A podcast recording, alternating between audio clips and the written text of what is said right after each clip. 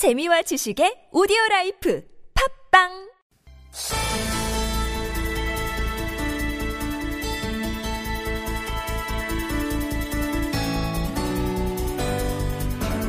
네, 계파 갈등으로 혼란을 겪고 있는 새누리당이 오늘 사선 이상의 중진 연석회의를 열어서 이 수습 방안을 논의했습니다. 그 결과 비대위와 혁신위를 일원화하는 이른바 혁신형 비대위를 구성하는 게 어떻겠느냐 여기에 공감대를 이루었지만 최종 결정은 정진석 원내대표에게 위임했다.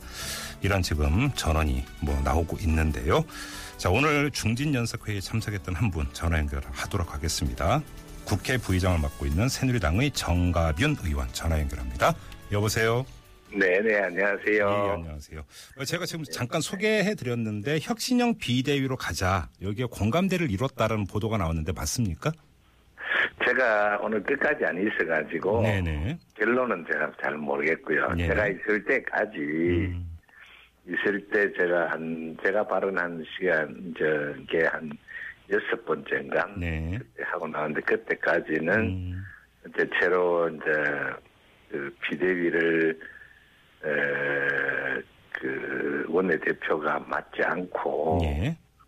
어, 비대위를 구성해 새로 하자 하는 쪽이 조금 우세했습니다. 아, 그래요. 비대위를 새로 구성을 하자. 네, 저 외부 인사로 음. 영입해서 네. 그, 저, 그 중심으로 네. 비대위를 새로 구성하자.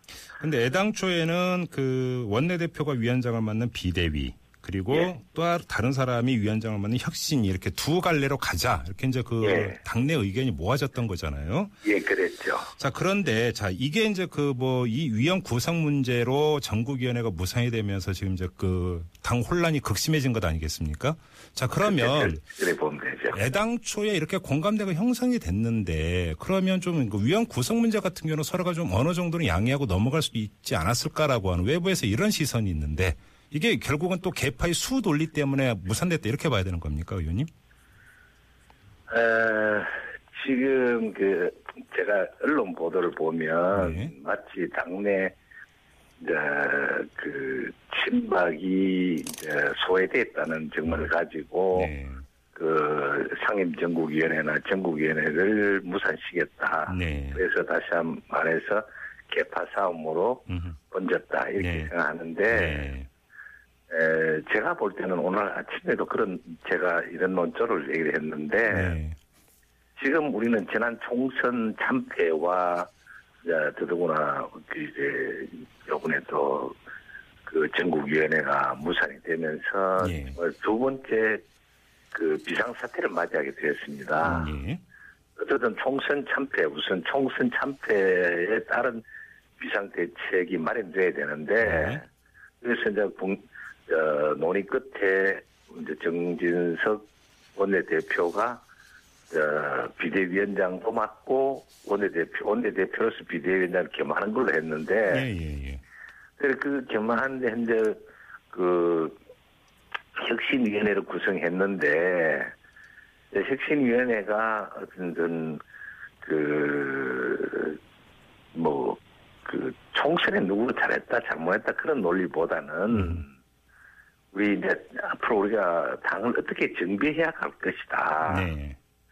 그런 형태의 어떤 새누리당의 새로운 비전을 제시하고 그래서 뭐 소위 우리 당내는 엄연히 어떻든 그 친박이다 비박이다 이런 그 개파가 존재하고 있거든요. 예, 예. 그래서 그런 걸 구성할 때 이쪽 저쪽 의견을 네. 충분히 수렴해서 그런 의견이 반영될 수 있는 그런 위원으로 구성이 돼야 되는데 네. 그런 게 강화된 것 같아요. 예. 아니면 아예 외부 인사를 영입해서 그 정말 그 중립의 입장에서 정말 그 친박이든 비박이든 다 그 매를 그 가할 수 있는 사람. 그런데 일단, 지금 정진석 원내대표의 말에 따르면 외부 인사도 네. 여러 명에게 그러니까 그 제안을 했다는 것 예, 아닙니까? 예, 근데 그래, 다, 그래, 다 그래. 거부했다는 거잖아요. 자, 그렇, 그런데 네. 그 그래서 그런 정도로 이거 어려운 자리거든요. 예, 예, 예. 어려운 자리인 만큼 네.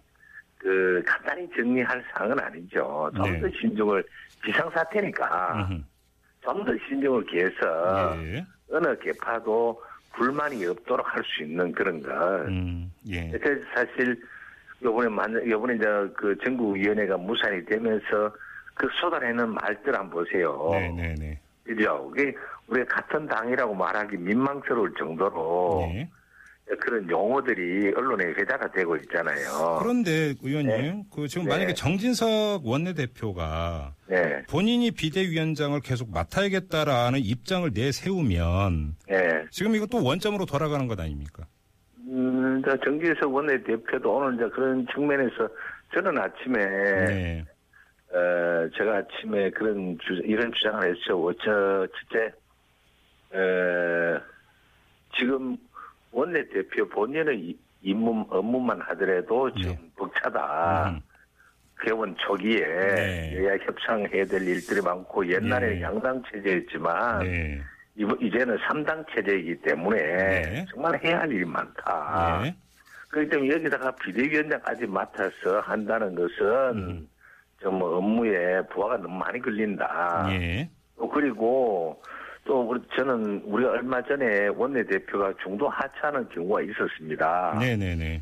그로 인해서 당내 얼마나 많은 혼란을 가져왔습니까? 네. 그렇기 때문에 지금 정말 여야 협상해야 될 일이 많은 이 막중한 시기에 원내대표가 또 이런 그 비대위 구성이라든가 뭐 이런 데 말려 들어가지고 그 또 예를 들자면 그 상처를 받고 또 그. 너무 예, 그또 가면 안 된다. 의원님 그러면 분리하자. 예, 정진석 원내대표가 그 엊그제였죠. 18일에 5.18 광주 민주화운동 기념식에 참석한 뒤에 이제 그 공주로 가지 않았습니까? 공주를 가셨죠. 예, 이때 이제 의원님께서 이 정진석 네. 원내대표에게 전화를 걸어서 중재를 네. 하겠다.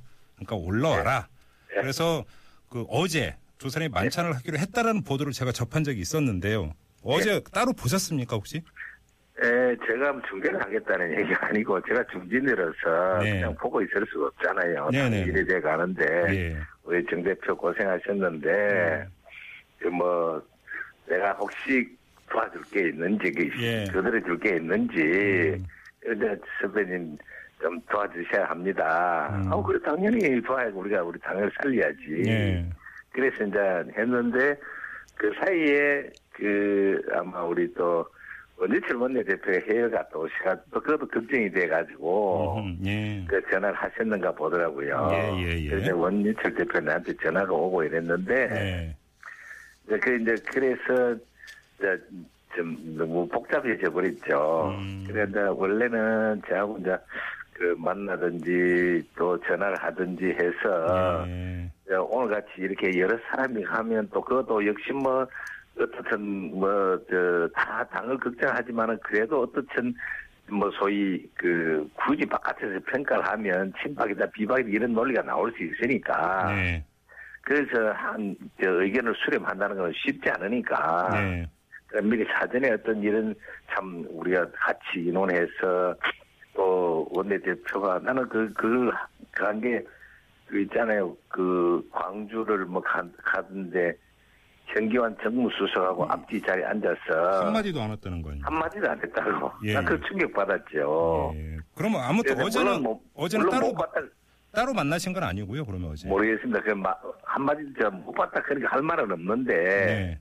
그래도 어떻든 그런 게 우리 정말 참 어, 안타깝잖아요. 그런데 그러니까. 의원님 이런 생각이 드는데요. 자 그러면 정진석 원내대표는 원내대표 일도 막중하니까 여기에 집중하라는 이야기가 아다르고 어다른 게 예. 받아들이는 입장에서는 아니 그 원내대표고 비대위원장을 겸, 겸직하라고 해놓고 음. 이제 와서 원내대표에만 집중하라는 것은 결국은 비대위원장에 대한 사실상 비토 내지 탄핵 아니냐 이렇게 받아들일 수도 있지 않습니까? 아니 지난번 전, 전, 전국위원회하고 상임 네. 전국위원회가 네. 그 파토가 뭐 무산이 됐잖아요. 예 예. 그래 무산한 만큼 지금 저 비상사태 또 제2의 비상사태다. 네. 총선 참패 이어 두 번째 비상사태다. 네. 그러기 때문에 지금 현재 이 사태를 수습하는 것, 우리 저 집권 여당이 이, 이 전국위원회 이 무산된 건 처음이니까 네. 총선 참패 못지않은 참, 그, 그 비상사태거든요. 네. 여기 맞는, 걸맞는 음. 그 대책을 마련해야 된다. 네. 그런 얘기지 뭐, 다른 얘기는 아니에요. 알겠습니다. 저 의원님 지금 국회 부의장을 맡아 오셨고요. 관련해서 좀 질문 두 가지만 좀 드리겠습니다. 국회의장 정의화 국회의장께서 10월쯤에 뭐 예. 독자적인 정치 세력화 가능성을 뭔가 그 시사를 했어요. 아주 강하게. 예, 혹시 관련해서 정의화 의장하고 그 대화를 나누신 적이 있습니까? 이 문제로? 없습니다. 그렇습니까? 어떻게 읽으십니까? 이제 부- 국회 부의장으로서 국회의장하고 대화할 기회는 여러 번 있었을 거 아닙니까? 그, 뭐, 별로 그 의장, 부의장이 자주 대화할 일은 별로 없고요. 그런 기회를 만들어줘야 되는데, 네. 그러나 뭐, 그렇다고 뭐, 그런데, 근데 그 의장은 정당을 그, 탈당하고 저희들은 이제 정당 소속이 그렇죠, 그렇죠. 예, 예. 그런데 글쎄요, 그 참 뭐, 뭐 누구의 잘못이다 음. 얘기하기 참 그렇고요. 네. 그래서 참 서로가 다 정치를 해야 되는데 네. 좀 그렇더라고 아쉽더라고요. 아니 왜 제가 여쭤보냐면 지금 뭐 새누리당발 정계 개편 가능성 얘기가 계속 나오잖아요. 예. 그건 어떻게 보세요? 그 지금 제가 저번에 원- 우리 최고 중진 연석 회의 때 네. 김무성 대표가 대표 시절에 네. 보수와 진보의 차이는 진보는 막 치열하게 그 논쟁을 하다가 네. 그 자기 주장이 관철이 되지 않으면 네. 갈라서는 성향을 가지고 있다. 네. 그러나 보수는 네.